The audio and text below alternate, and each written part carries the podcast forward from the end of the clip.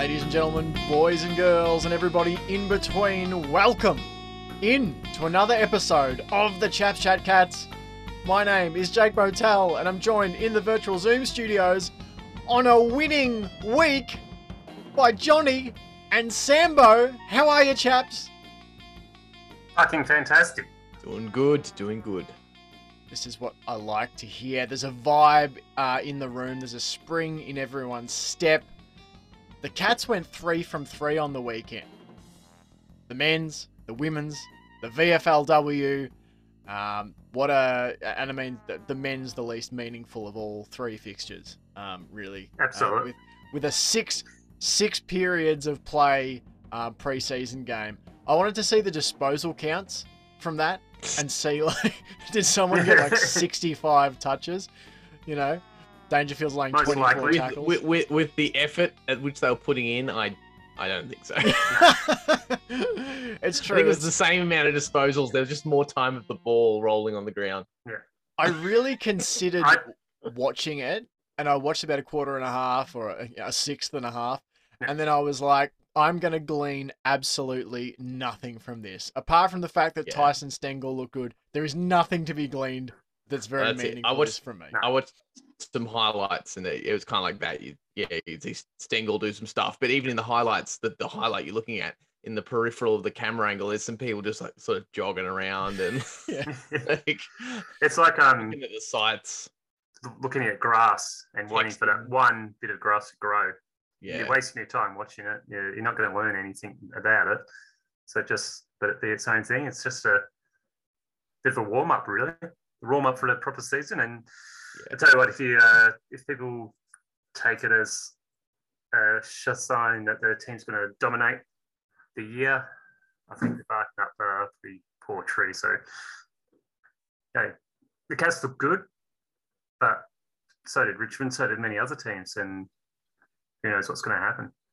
Yeah, no, mate, and mate, we already know. You know, Melbourne, Richmond, Essendon already guaranteed the flag. You know, I'm pretty sure, wasn't it Kane Yeah. Cornes who said, you know, there's three three teams already. It's already theirs. Um, so I don't know. I could be speaking out my ass there, but anyway, we've got better things to talk about than a poxy We do. preseason game. Um, we, you know, there there is more to glean down the track for the men's team, but we have Much team that we've been following all season. We started see people here. Let, let's take this five minutes to to um, pick some bones here at the top of the show. People starting to t- put on Twitter, "Oh, it's great! Footy season's just around the corner." Hey, listen up, fuckhead. We've been recording um, cats content since what? I mean, year round, even when there was no footy. more. But, we- but Footy where? season doesn't stop. I was going to say we started uh, footy season a, a year ago. It's been going since since then, John. This is over twelve months for It us is. now, an episode a week. We haven't missed a week. I don't believe there might have been one during that poxy buyer section of the men's season, um, but since it's, still. it's nothing. We went right through the dark days of the off season when there was not a Sherrin on a field, and I'm I'm proud of the achievement. Are you proud, boys? You're feeling proud? Absolutely. Uh, not. Certainly. I don't think any other AFL podcast can boast of going year round. No, No, absolutely. We're the only No, no. podcast that goes 52 weeks a year. Literally, only any genre. We're the only ones. Only ones that Only do one ones. episode a week. Where's our fucking medal? That's right. Come on. Podcast awards. I'm sure there is a podcast awards, but Can you Most win a likely. Stitcher still? There was a, there was the Stitcher Awards for a while there that you, you win a what the Stitcher. hell's Why is it called a why, why stitcher? Stitcher? No idea. No idea. But yeah, Sounds no, like more like some kind of emergency room award. Yeah. we we we even Well did, done. You stitched that guy up in 55 seconds and he didn't That's leave right. anything inside him. Good work. we we even did a Christmas episode. We even did a We did. Christmas a Christmas special. I mean, deck the halls. And I don't even like medals for us. Christmas. That's how Yeah. dedicated we were. Like, even if Christmas episodes. was on the day that we filmed, oh, not film, record the podcast, we still did a bloody podcast, wouldn't we?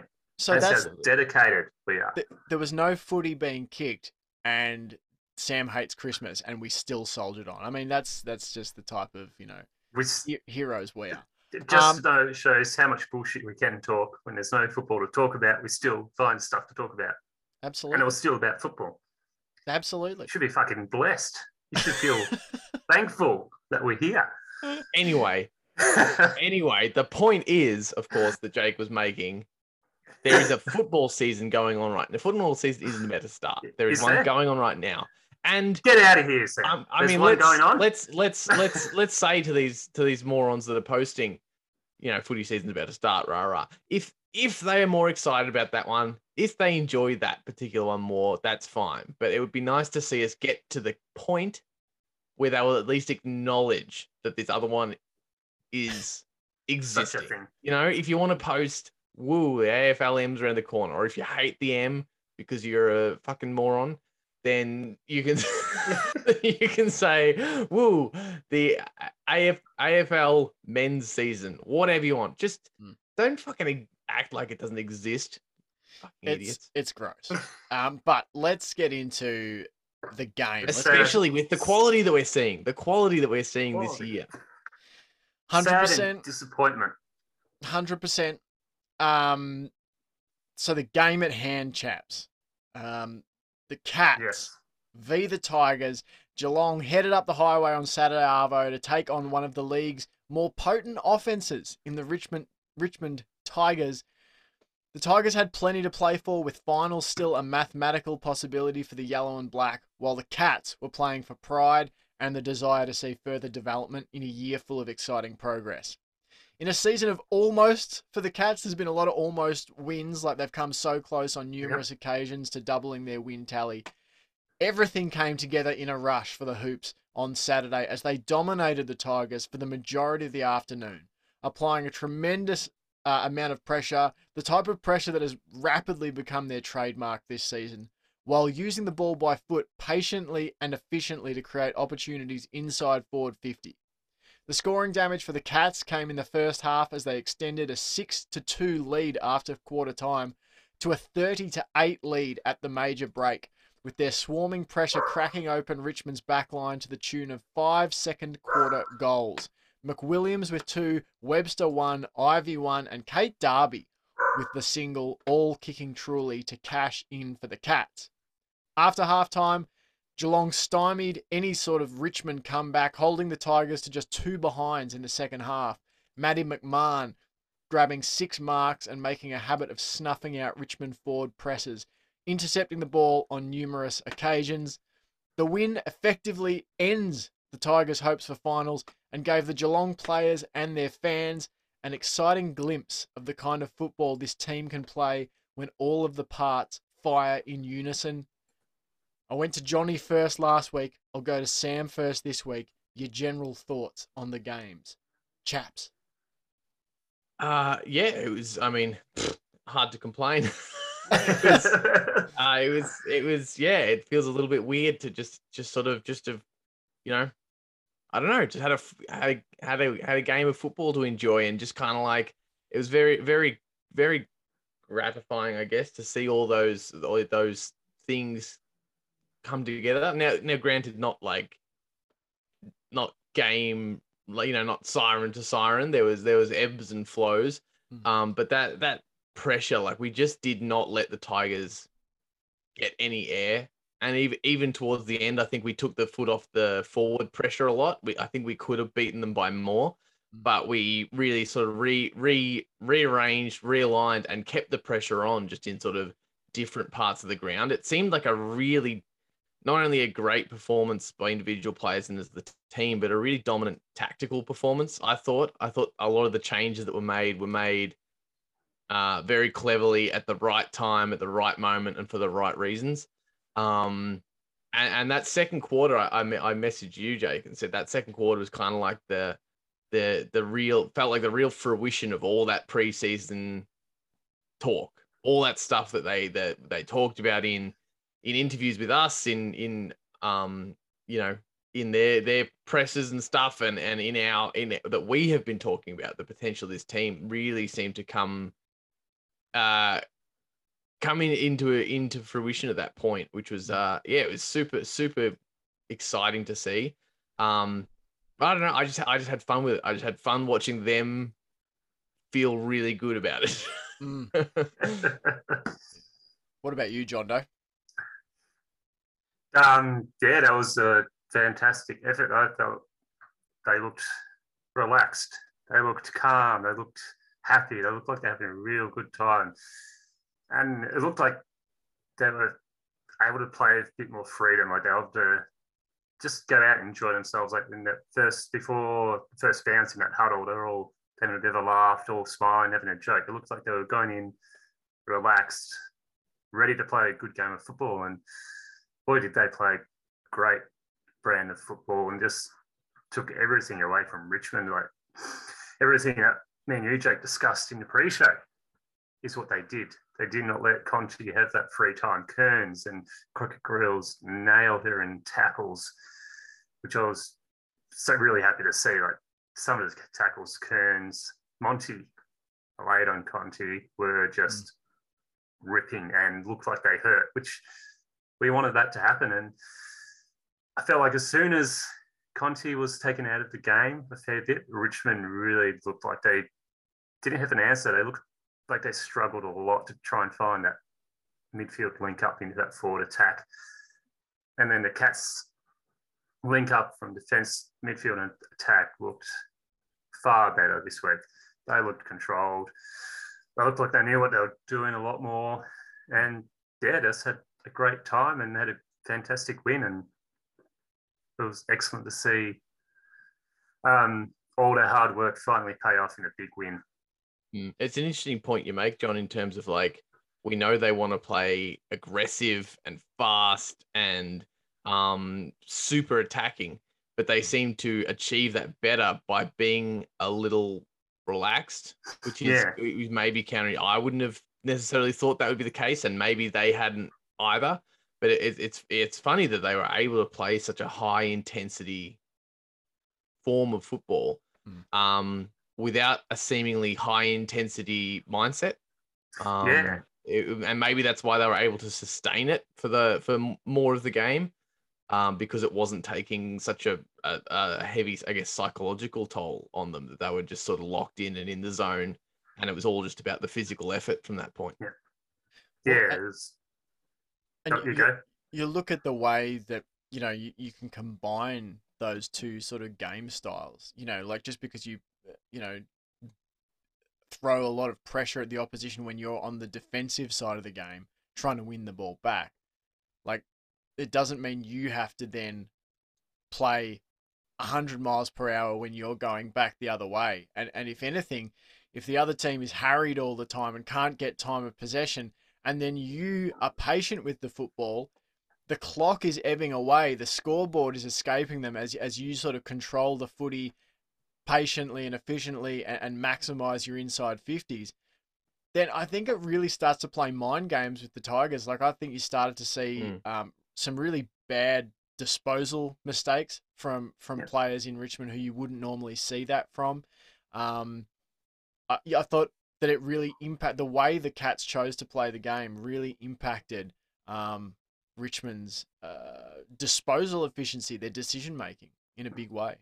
Mm. And they, the Tigers look like the team they are because I felt they've sort of played a good brand of football, but teams have made them look better than what they actually are.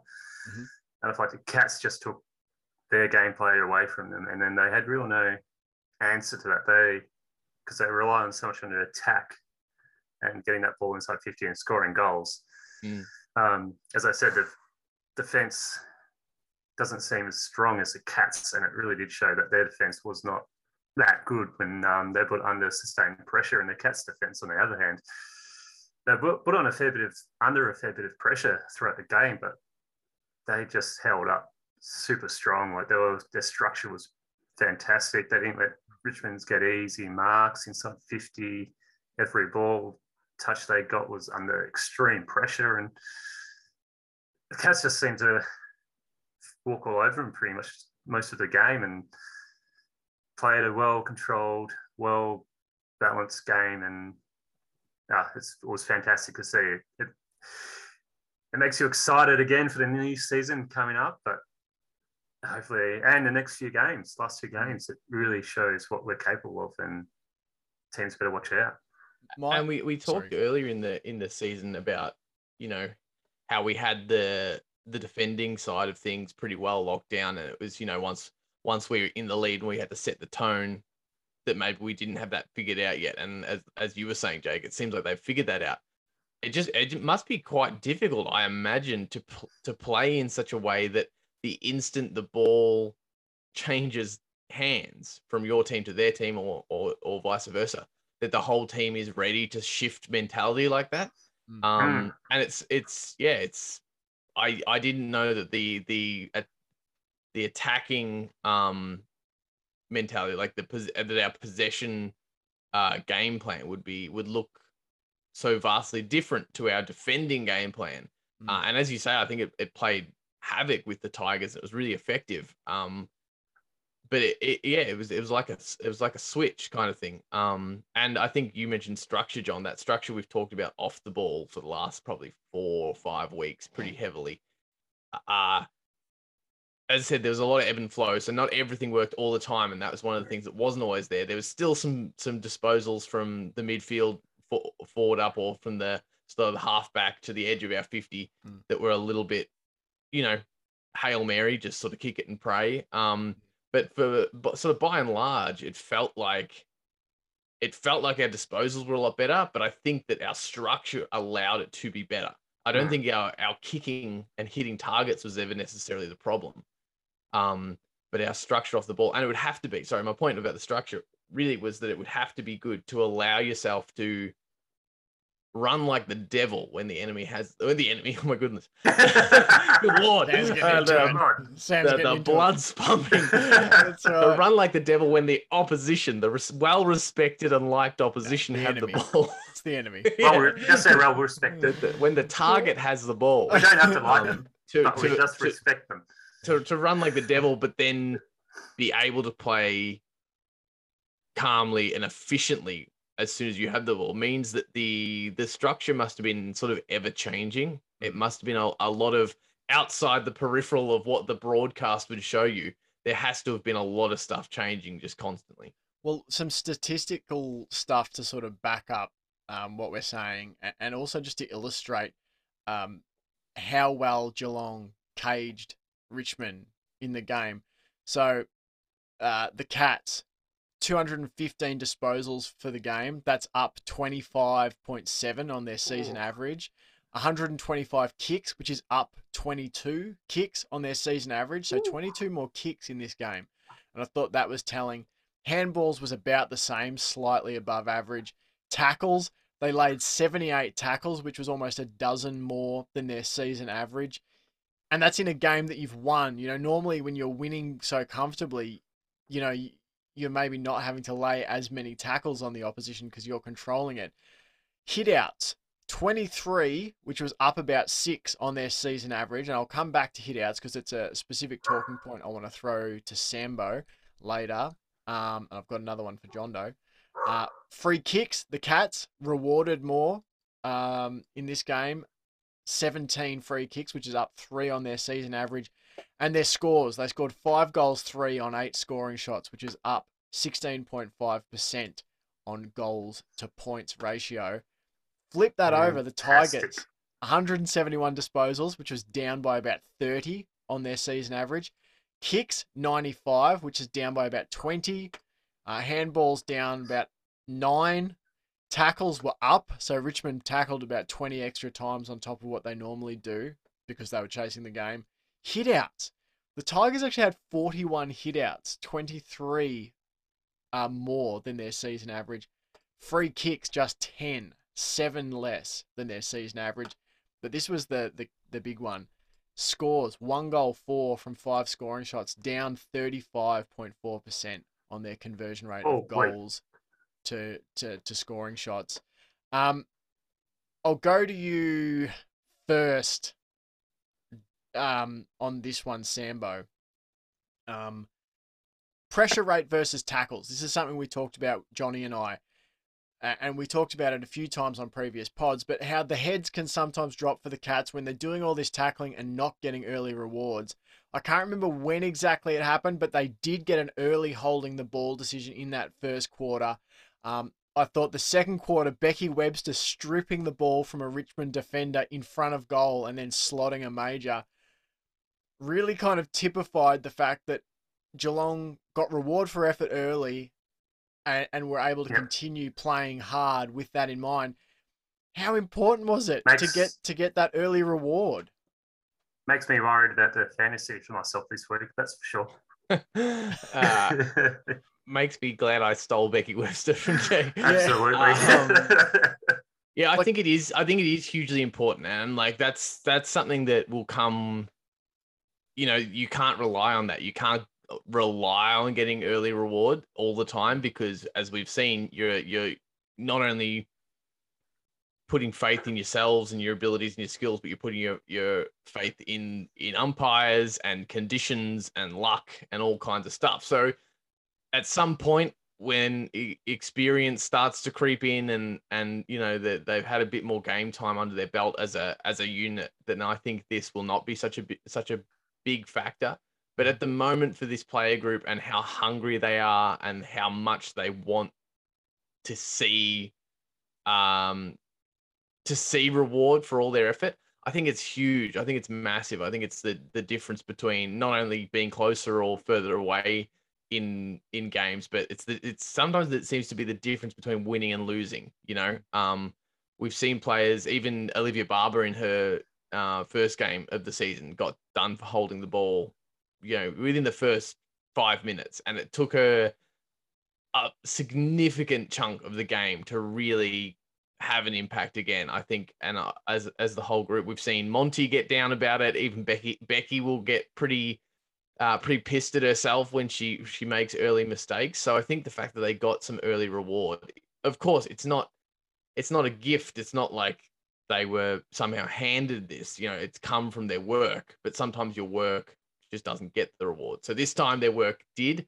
uh, and I think it's a huge part. It's a huge, absolutely huge part of what dictated this outcome overall. Yeah, absolutely. And Johnny, you talked about in the in the pre-game show, um, like we talked a lot about the fact that Richmond were one of the top teams for getting the ball inside 50 and scoring from it. Um, to reiterate those stats, it was Richmond were taking the ball inside 50 25 times per game and scoring on 42.5% of those entries. On the weekend, the Cats held the Tigers to just 20 inside 50s and to scores on just 25% um, of those entries inside 50s. Obviously, they also kept them to a 20% conversion rate of goals to scoring shots. And, and what you talked about, and I want to know if you really, you know, uh, what you thought about it on the day was the need for the Cats to stop the Tigers further up the ground. It wasn't just about repelling them from inside 50. It was about working higher up the ground to make sure the ball stayed at Geelong's end um, and in the midfield and away from the Tigers forward 50. How did you see their effort in that department? really good, really determines that that's what they wanted to do as well. Um, as I said earlier, the defensive structure was set up really well, Mm. and then the midfield just they just had no chance, Richmond, of getting that ball inside that 50 easily. And I thought Croc Grills, Monty, and even Amy McDonald, they had a clear goal that no matter what, they're they're just going to stop Conti because as soon as she gets the ball, she's got a precise kick. She can hit really well, really far. And the only time I saw her get good kicks off was when she either got a mark or got a free kick. All the other times she was on the ground, having to handball, having to try and break tackles, run away from cats. Just there's no easy movements for her. She's always just under constant pressure. So I thought they had a they obviously listened to us or listened to the pod or just had the same idea. You stop Mm. Conti, basically can stop Richmond. And I thought they did that really well. And then everyone else in the midfield, I thought just just played that game really well. They just knew what the thing was. They all didn't go for that ball straight away. They all hang back. They watched. They waited, and just set up that yeah that midfield structure as well was really well balanced. And yeah, I couldn't be I was couldn't have been happier with the way they played that game. Yeah, what did you sort of think about that sort of stuff, Sam? Did you think it was like good effort up, like up forward? Do you think that's part of the reason they were being patient with the ball movement to keep Richmond defending for longer?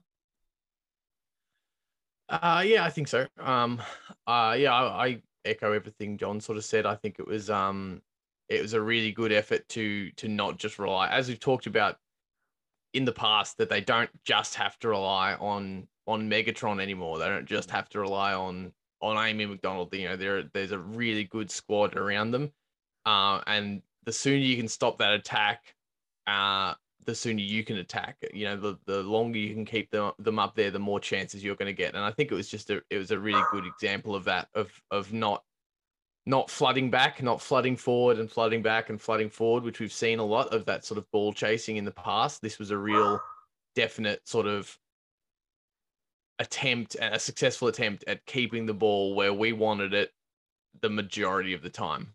Hmm. Yeah, absolutely. Um, question for both of you. Um, speaking about the ruck contest, I was surprised when I saw the massive difference in this when it said Tigers 41, the Cats 23. I was stunned by that. I thought it was much more 50 50. Now, thinking back to me, I would love to see what the hitouts to advantage were. Um, because to me, I thought the hmm. Cats got a lot of, of bonus sort of stuff out of Barber in particular. Um, that's not to say Darby didn't do a good job as well, but I thought Barber had a lot of her hit out wins were to advantage. Now, to my understanding, just winning a hit out means you get the first tap. It doesn't necessarily mean it went to the advantage of your teammate. I thought a lot of Barber's work in the ruck um, was, was to Geelong's advantage. Now, what do you think? The Cats won the clearances 30 to 24. Um, can you see this Barber slash Darby um, combo as a viable option long term, or was this sort of just a one week slash end of season experiment? Um, you know, we're going to see a Fuller or a Reen Karras come in. What do you think about Barber playing more time as a ruck than a forward? Well, as I was saying to you in the pre-show, they obviously gone. There's we're not really going to make finals this year. Let's play around with it, see how it goes, and I thought it worked out hugely in our favour. It was enormous effort by Barber and Kate Darby. I thought they played excellent, excellent game of football, and I reckon it was they were part of the reason why it was able to be so dominant in that game was because of the hard work they that both of them put in. Yeah, absolutely. What about you, Sam? You're a you're a Barber fan, a Barber stan.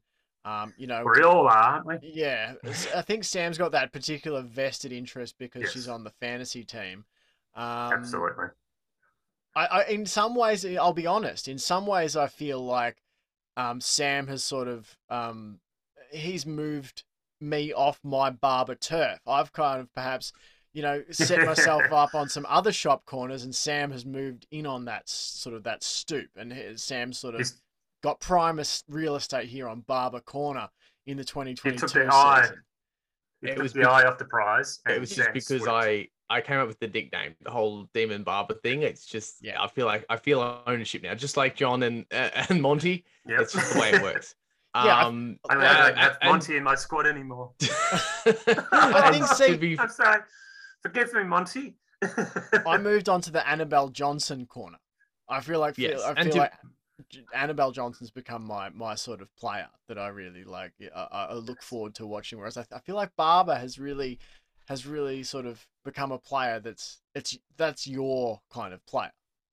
Do you think? Definitely. And I, I but but to be fair, I think you you were the one that that was like was sold us on Barber for many weeks. Mm. Yes. Uh, last last season, you were the one who um brought her to our attention. Um, uh, Pats on the back all around, uh, lads. Yeah, yeah. yeah like, we're all just yeah, we're all just fucking legends, really. Um, that's it, fucking legends. That's three. Um, yeah. Look, I we're doing this fifty-two weeks a year, so that's right. I'm I'm happy. I'm happy to, to get to the t- the topic at hand. I'm happy yeah. to see Barber in the squad. I think Barber is um is another a dead set legend within this ring of dead set legends here. That's right. Um and all I think is she needs the opportunity, uh, you know, enough opportunity to, to prove that, to find her feet and really, um, yeah, really, really show her potential. And she, she will be an irreplaceable part of that, that squad at some point is what I believe. I would have liked to see her given more of a chance up forward. I Mhm. think, and I do not know the girl from, Yeah. from, from the next person I've never spoken to in my life. Uh, I get the feeling that forward is where her heart is as well.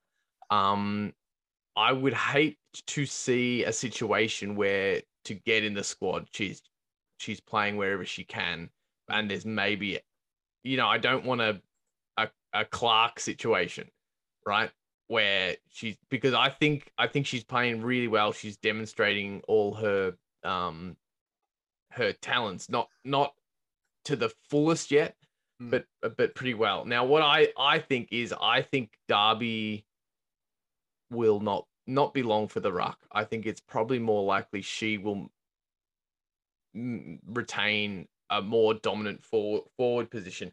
I would think the aim would would be, and this is purely speculation, the aim would be Karras or Fuller to come in as a much more regular, um, dominant ruck player, and Barber will be a bit more of a f- of a of a fill in. Will play up Pinch forward hitter. and and More yeah, that, and- um, and, dr- drift into the into the ruck.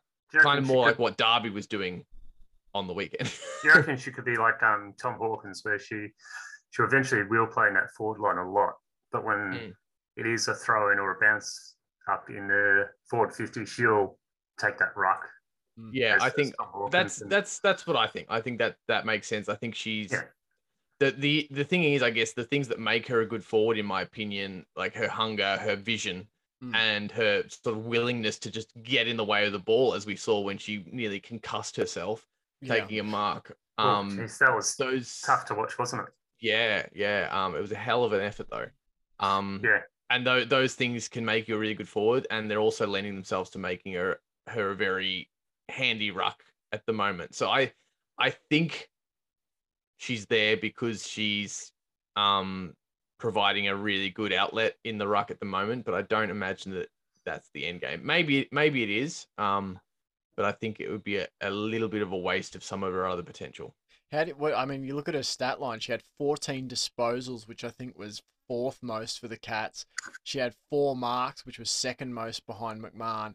She had eight hit outs, second most for the Cats behind Darby, who had 10, and a couple of tackles as well. So she, for a second game back, and I thought that was something that was really telling. Last game out looked maybe a couple of steps off the pace of the game. None of that issue this week. She, she seemed much more back into the pace of AFLW seemed like she you know shook, shook off some rust in VFLW in one week, shook off some more in the first week she played AFLW, and now it's sort of back to okay, I'm back at the pace of the game. I'm trusting that you know the that the injury has healed. I'm I'm feeling good about my footy again, and and I think that mark where she did, like you say, almost concuss herself. That's typical stuff that we loved about Barber last year. Like that was that fingertip, you know, leaping mark uh, on the boundary. It was it was really special stuff. Um, Becky Webster's big day out. I think we've got to talk about this. At one point in the afternoon, it looked like Becky was going to smash the previous Chaps Chat Cats fantasy record for most points in a single game. She didn't quite get there, um, but she did have a season best. While she slowed down in the final quarter, probably her best game in the hoops, I would say. 20 disposals, two marks, six tackles, and a goal. Uh, and that moment, as we talked about earlier, tearing the ball away from an opponent to slot a major just signified to me the change in her game. And like the Yeah. evolution she's made in one off season 25 tackles total last year. She's already got 53 in eight games this year. I've come up with a nickname Becky Webster, the Beast of the Northeast. What do we think? Ah, Nice. fantastic. I love it. What did I you think it. about her performance? I thought there was just a different, like she's been hungry all season. This was like another level on top of it. It was like I will not be denied, and I thought that that goal she kicked was was was sort of typified that. Um, yeah, I thought it was a game where the coach has gone all you girls go out play your absolute best, your heart out. And good's footy? she was how good's footy. How's good? How good is footy? Let's go out. Not put up what we put up last week because that wasn't the best performance. We know what we can do. Let's go do that. And I thought she took it to heart and whatever the coach, whatever they did during the week, she was focused. It felt like she was focused from the start to the finish. I just played an absolute ripping game, and about halfway through the game, I was like, "Oh, geez, I, I'm going to be third in the fantasy this week because Becky Webster was tearing it apart, along with Barber, Morrison, McDonald, all of them were just, and McWilliams. Like, talk about um your core group of players Mm. playing the game that um you want to see them play, and that was yeah, it was fantastic to see her play such a good game and get reward for effort that she's putting in, and a really good boost of confidence for her. I feel like the next couple of games she's just going to keep playing the way she's playing now and just dominate. Uh, yeah, I'd, I'd heard some rumors about what that, that during the week they went on a, a spirit quest. Um, during the week after that that loss, after the three losses in a row, after sort of being there around there and about some finals, then three losses in a row. Um, the inside word um, was that Dan Lowther said "It's- time for a spirit quest, it's time for a vision quest, and so um, they all went hiking up um, into the Dandenong Ranges, um, located a dragon nest, they slew a dragon, um, and all took it in turns to, to Yep. drink yeah drink the blood of the dragon, and that's why we've got the performance that we had today. Obviously, I think that's pretty. and eat, That- eat a part of the dragon art. The proof is in the dragon pudding, um, as we can all see. Sam, any any other standouts for you? Um, and whatever the dragon vers- version of Peter is, don't come at me. There was no dragons actually slain. Um, Sam, any other standouts for you from the weekend, or just players you want to, you know, throw some chaps chat cats love to? Maybe they're not in the votes, but maybe they're just a player that you're like, I really liked this one thing. Both of me, Uh, both Fri- of you. Friswell, who wasn't given a fucking run. um, um, I thought I thought uh, Crockett Grills did really well. I thought um, I feel like it was last week we said was her best game Mm-hmm. since the start of the year. I think she probably topped that again. Um, I, yeah, I just felt like she was she was playing a really good Crockett Grills game. Mm. You know, what I mean, like I feel like if you've, we've really got to start looking at in the in this kind of way when we're talking about the kind of game you're playing. It's got to be the I think I was talking about it first with Morrison a few weeks ago. Like the what is the perfect Mo- Morrison game?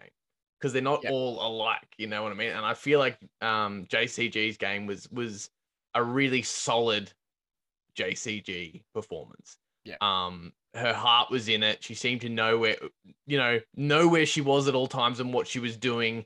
Um, you know what her role was. She was moved around a little bit. She was moved up forward again and and did some pretty pretty good running.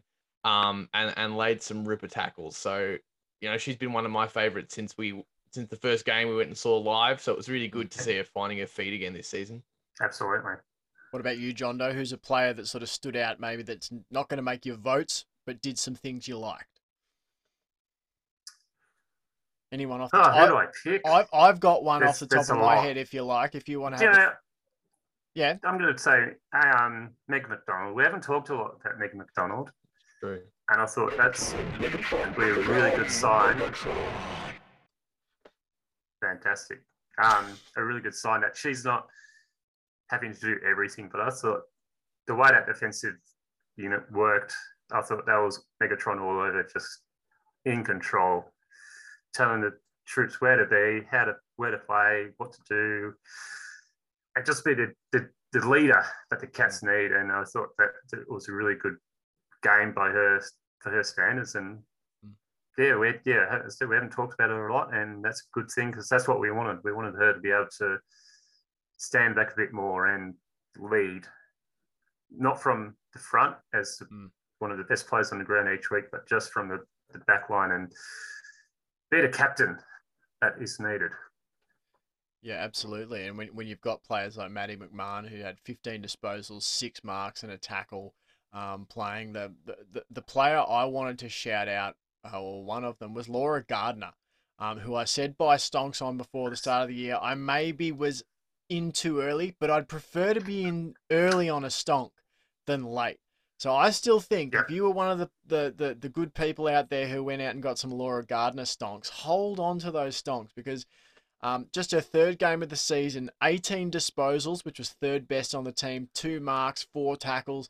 I still think there's something really special about Laura Gardner. It's just about finding that consistency early in the season. Back to back years now, Yep. it's been like in the side early, hasn't necessarily performed, then back in late and has found found her feet. So whatever that is, don't know why or, or what, whether it's just happenstance, but I still think Laura Gardner stonks are a good stonk to be on. Um, so shout out to her. You guys got anyone else you want to throw out before we move into the, the MVP votes? Any other thoughts on the game from the notebook? Just fantastic game all around. Yeah, no, I'm I'm actually uh, I I feel like I mentioned her every week, and it's another it's another one that that you were um uh sort of um spruiking Mm. last uh, early this year or last year, Jake. Um, and, and that's Featherston. I still think Featherston's just just a really really solid player that just like just doesn't really fuck up. Um, you know, I think I think she'll she'll become more of a, a household name than she is now. I don't think she gets a lot of recognition, which is why I like to keep bringing her up. Yeah. Um, but it's because there's not a lot to talk about often because she doesn't she maybe isn't doing anything spectacular yet, but she's not making stuff ups. You know what I mean? She's she's just doing everything game in, game out, um, that's expected of her. And and that's one of my favorite kind of players. So um yeah, Featherston as always, I thought was just really, really um did really, you know, pr- represented herself well. Well, it's funny. Featherston, uh, the second lowest disposals on the Cats um, team for the game, but she had um, equal third marks. She took three marks for the game, um, which, as I said, was Nice. equal for third behind McMahon and Barber. So I, I think too that you know we maybe even haven't necessarily found her final resting home, resting place in terms of on the field. I don't You know, and- I don't think so, no. Like No. I don't think we've found that position. I, I I'm not convinced she's going to be in defence. I wouldn't be surprised at all. Like I know in her, uh, I think it was Geelong Falcons career, she pinch hit in the ruck. She played up forward. She played some time in midfield. She played down back. From what I understand, she's sort of an everywhere kind of player. And I just kind of look at her run and dash and ability to operate in small spaces and that raking kick that she has. Mm. Um, I could see her make a transition to a, a position maybe higher up the ground. Um, and they're and they're really good marks too. Mm. Like they're, Yeah. they're never just sort of like easy marks. They're, they're often really important intercept marks. Absolutely. I, I feel like she could play well at uh, half forward Mm. slash midfield. I thought that would be a good spot for her as well. so let's have a look at. Yeah, I can sort of imagine sorry outside kind of midfielder, someone who can get a hand off and and break a line and, and deliver a nice kick into the forward fifty. That's sort of what I can imagine happening. Let's get into the MVP votes, chaps. Uh, it's time. Let's do it. three twos and ones. Um, Sambo, Johnny, who wants to lead us off? You got a preference? Got a preference? Uh, I think I I think I led last week. If you All want right, to go, go, first John. this time, John. I'll go. I'll go. Right. All right. One vote. I'm giving to the Demon Barber of Fleet Street. Terrific game by Barber. And as I said, definitely helped win that game nicely. Mhm. Uh, two votes I'm giving to Emonson in defence. I thought she's played extremely well the last few weeks, kept us in games and um, taken crucial marks throughout games throughout the season. And I thought this weekend again just plays her role to a T, executes everything really well, and looks like she's having a great time at the Cattery as anyone would be at that culture. That's right. Culture. And it's the culture. it's a culture. And my three votes are going again this week to Becky Webster. Nice. What else do we need to say about her game that we Uh, haven't already said? Absolutely. I feel like for Becky's itself. Becky's Becky's in with a pretty good chance to get the, the three this week. Well, that would be a Um, my- remarkable my- achievement to get three, all would be. three votes from all three of us twice in a row, because that's what she did last week. Went three, three, three. Yeah. All That'd right, be, Sambo. that'll be a dominant dominant turnout. My one is also going to Barber. Um, Nice. yeah, I, as talking about specific player games, I don't think that's anywhere that that looks much like the perfect Barber game that we will see in years to come. Um, but fulfilling the role that she was tasked with, I think she did fantastically. Uh, my two votes go to uh, Maddie McMahon, uh, who's a player that's Nice. always really solid, always doing the work, and I don't give enough votes to. Could probably always pinch a couple here and there, and I don't think I've ever given her some. Yep. Um, and my three votes to Becky Webster. All Nice. right. Uh, sorry, someone who I should have mentioned before, just really quickly. Yeah. Man, Georgie Rankin had a fucking massive hoof. Did you Oh, see that? Absolutely. I didn't know she could kick it that big. There was this one particular kick. Um, uh, yeah, I was I was really impressed with her kick. I, I'm you know I'm a fan of Rankin. Um, I thought she played really well, but yeah, there was a there was one kick in particular that I didn't know was in her repertoire. I thought it was one But of Rankin's now. better games. Nine touches, five tackles, two marks. Um, and, and again, like how good to have those experienced players like McDonald and Rankin, where they don't have to put up massive statistical Exactly, production. yeah. Like th- No. there's help. The, the the reinforcements have arrived. Um, all right, things just got interesting. I'm going one vote to Phoebe McWilliams. Um, Nice. Williams, 11 touches, uh, three marks, four tackles, five hitouts, and two goals, one. Uh, I thought you can't ask McWilliams to play a much better game than that. My two votes went to the obvious choice, Amy McDonald, because Amy McDonald, she had 26, I knew someone would. 26 touches, seven tackles, and a mark. Um, just She a- still hasn't missed missed a week in the votes, has she? no, Far out. Amy McDonald's still doing Amy McDonald things, but my three votes, it has to be the Beast of the Northeast, Becky Webster, who I think played her best game, um, not only of the season, but her best game in the hoops. I think she was transformative. And chaps, after saying that this was a one horse race and then, you know, it was a fight for Things- second, Oh boy. Becky Webster has jumped up. She's only now four votes behind Amy McDonald. Eight, 18, 18 votes in two weeks will do that. That's right. There's two games left. So we've got Amy McDonald on 30. We've got Becky Webster on 26. Georgie Prespakis on 14. Chloe Scheer on 12. Darcy Maloney on 11. So that's your top five. McDonald, Webster, Prespakis, Scheer, and Maloney. Uh, so Fantastic. and first votes of the season to Barber and Emonson. Can't believe that's the first time we've given Emonson votes for the season, but I know. it's been a tough one. Out out of all the votes, you know, 56 of our votes have gone the way of McDonald and Webster this season. So that, that makes it tough. Um, It makes it tough. all right. So we've got two things to to to touch on, um, and a tiny little bit of news before we hit the road. First up, Chaps Fantasy. Chaps Fantasy, boys. Um, I was texting Sambo, and and this was, as I said, Becky Webster at halftime had. I feel like you've said this every week. no, Becky Webster had. It's a close one. Thirty. Between the fake out. It's a fake No, out. Yeah, it is a fake I'm, out. no, I'm not even going to say it was close this week. I'm not even going to say it was close. Um, Becky Webster had 33 points to half time, and the record this season Oh. was 48. She didn't break the record, but she did set her highest score of the season with 42 points on the oh, day. Oh shit. Insane. Yeah, I'm definitely finishing third. Here we go. So in third place, Johnny, you are right. You've pegged it. Johnny, Johnny, but still, again, 95 points in a third place finish. So Oh, still nearly at the triple bad. figures. You had Not Georgie bad. Prespakis, 24, Georgie Rankin, 23, Chloe Scheer with 21, Emonson, 18. It was a quiet week for Kerrick, who only came through with the nine points for you. Didn't have a point to half time, but found her feet in the second half. Second, Second bit a quiet one from her. yeah. Now, entering the last quarter, there was four points Oh, between Sam and myself. I thought like Jake's won it. Yeah, Becky dropped off in the Look, last look one. at his face. Look at that smile. That was that was the difference. Becky Webster had a quiet last quarter.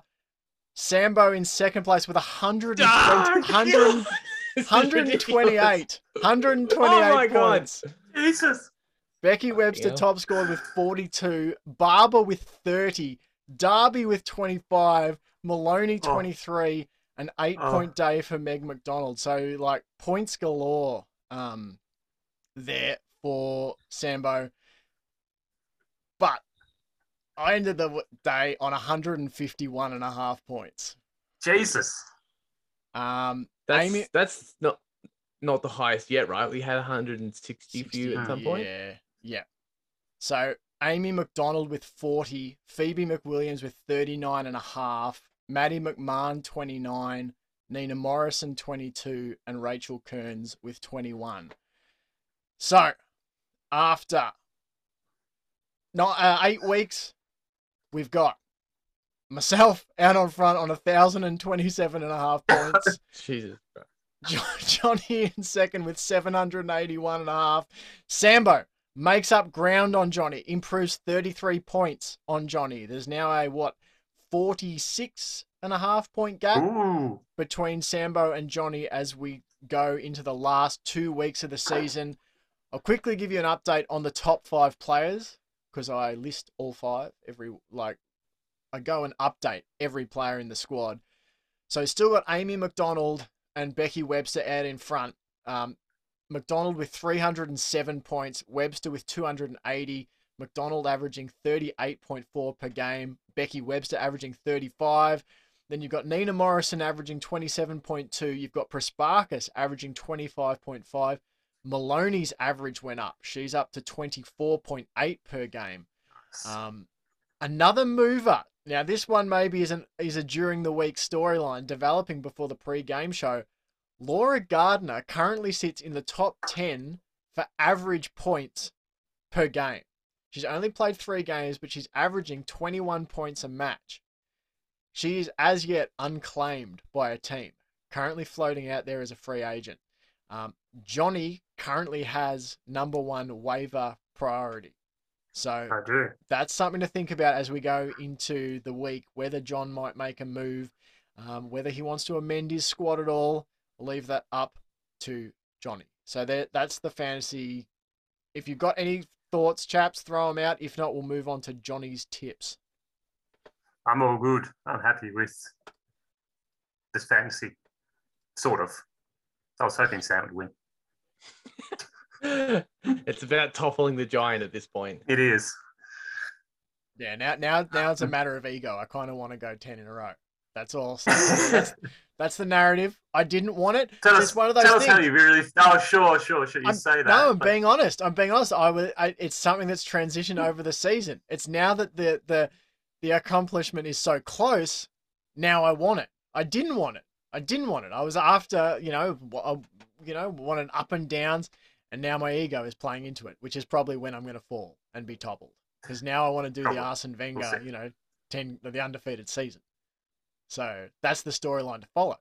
Is is can It is. someone piss in my beer before the end of the season? Um, jo- Johnny, Johnny, do your tips. All right, tips. Um, not much has changed in the tips. I forgot to tip. Um, I didn't do any of them. Not a one. Not a not a single one. one. Well, You probably had a really good week. I probably did better than I would have. on the, on the average, you were smack bang up top with the average tips of the week. um, everyone got basically the same. Okay. Um, so, first spot, Beers with Ben Steele holds a nice lead. He got four tips correct. He's on 45. Then we've got Nice. a three way tie Three-way. second. Three way. Ender, Jack, and David, all on 39. They got five for Ender. Jack got five. David got four. Two way tie. aroused. Third between Foxy and Loz. Both of them got four tips correct and are sitting on 37. Three points behind them two is Sam and myself. Sam got three tips correct. and I got four. We're both on 34. Jake, you got four tips correct this week. Hey! Spot. you are on 30 points. And Jack Johnson had a good week. He got four. He only gets three or two.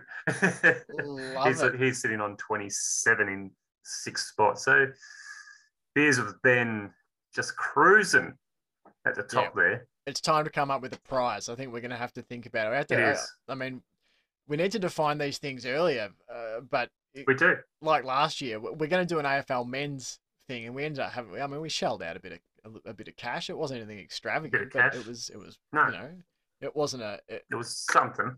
it wasn't a pineapple, but it was. You know, it was more than one of the orange ones too. Um. So. nothing to be sniffed at is what I'm saying. I mean, what do you want? It's, it's a free competition. You sign up for free. What do you you're want for gonna get a- nothing? What do you want Yeah, for nothing? exactly. Yeah, Nothing to sniff at, Yeah, unless it was right. cocaine, but it wasn't No, cocaine. that's right. It was definitely not cocaine. Definitely not. The chats chat cats, not the chats chat coke. Um, any final thoughts, um, Jabs, before we wrap it up? You got anything else to add? No. Anything else to pull out and slap down? Oh, I've got something. We've got a quickly just an update.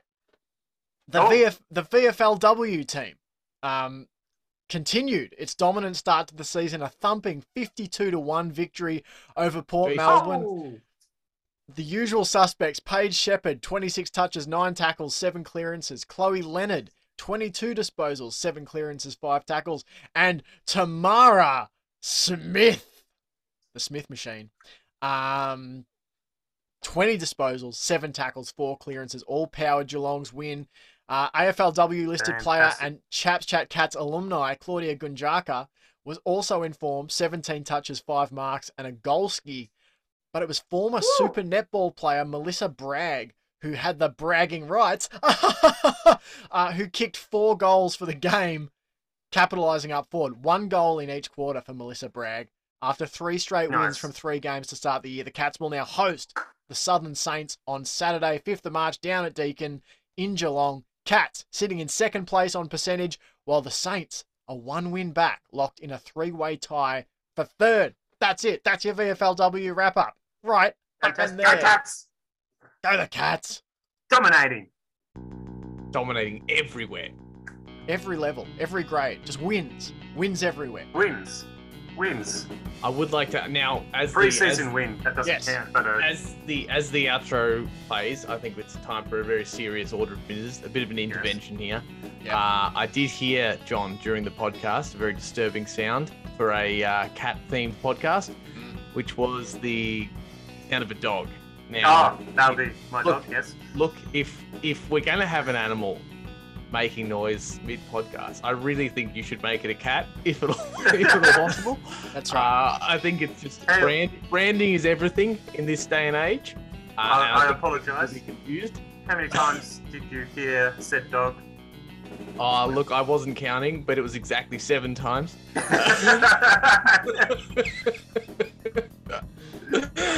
Uh, well, maybe it's an if you omen. could, you know, look, That's, look, if it, that's if, how it, many if, points we, Cats will beat the Bulldogs by is seven barks, which is seven points.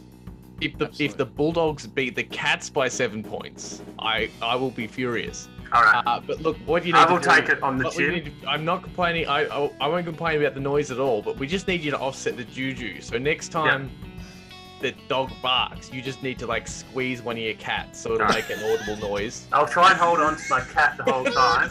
yeah, yeah. Don't, I mean, don't don't deal damage to it. Just enough. I mean, you're you know you're its owner. You know it intimately. I'm sure you know what it can take. Go Cats. Go Cats!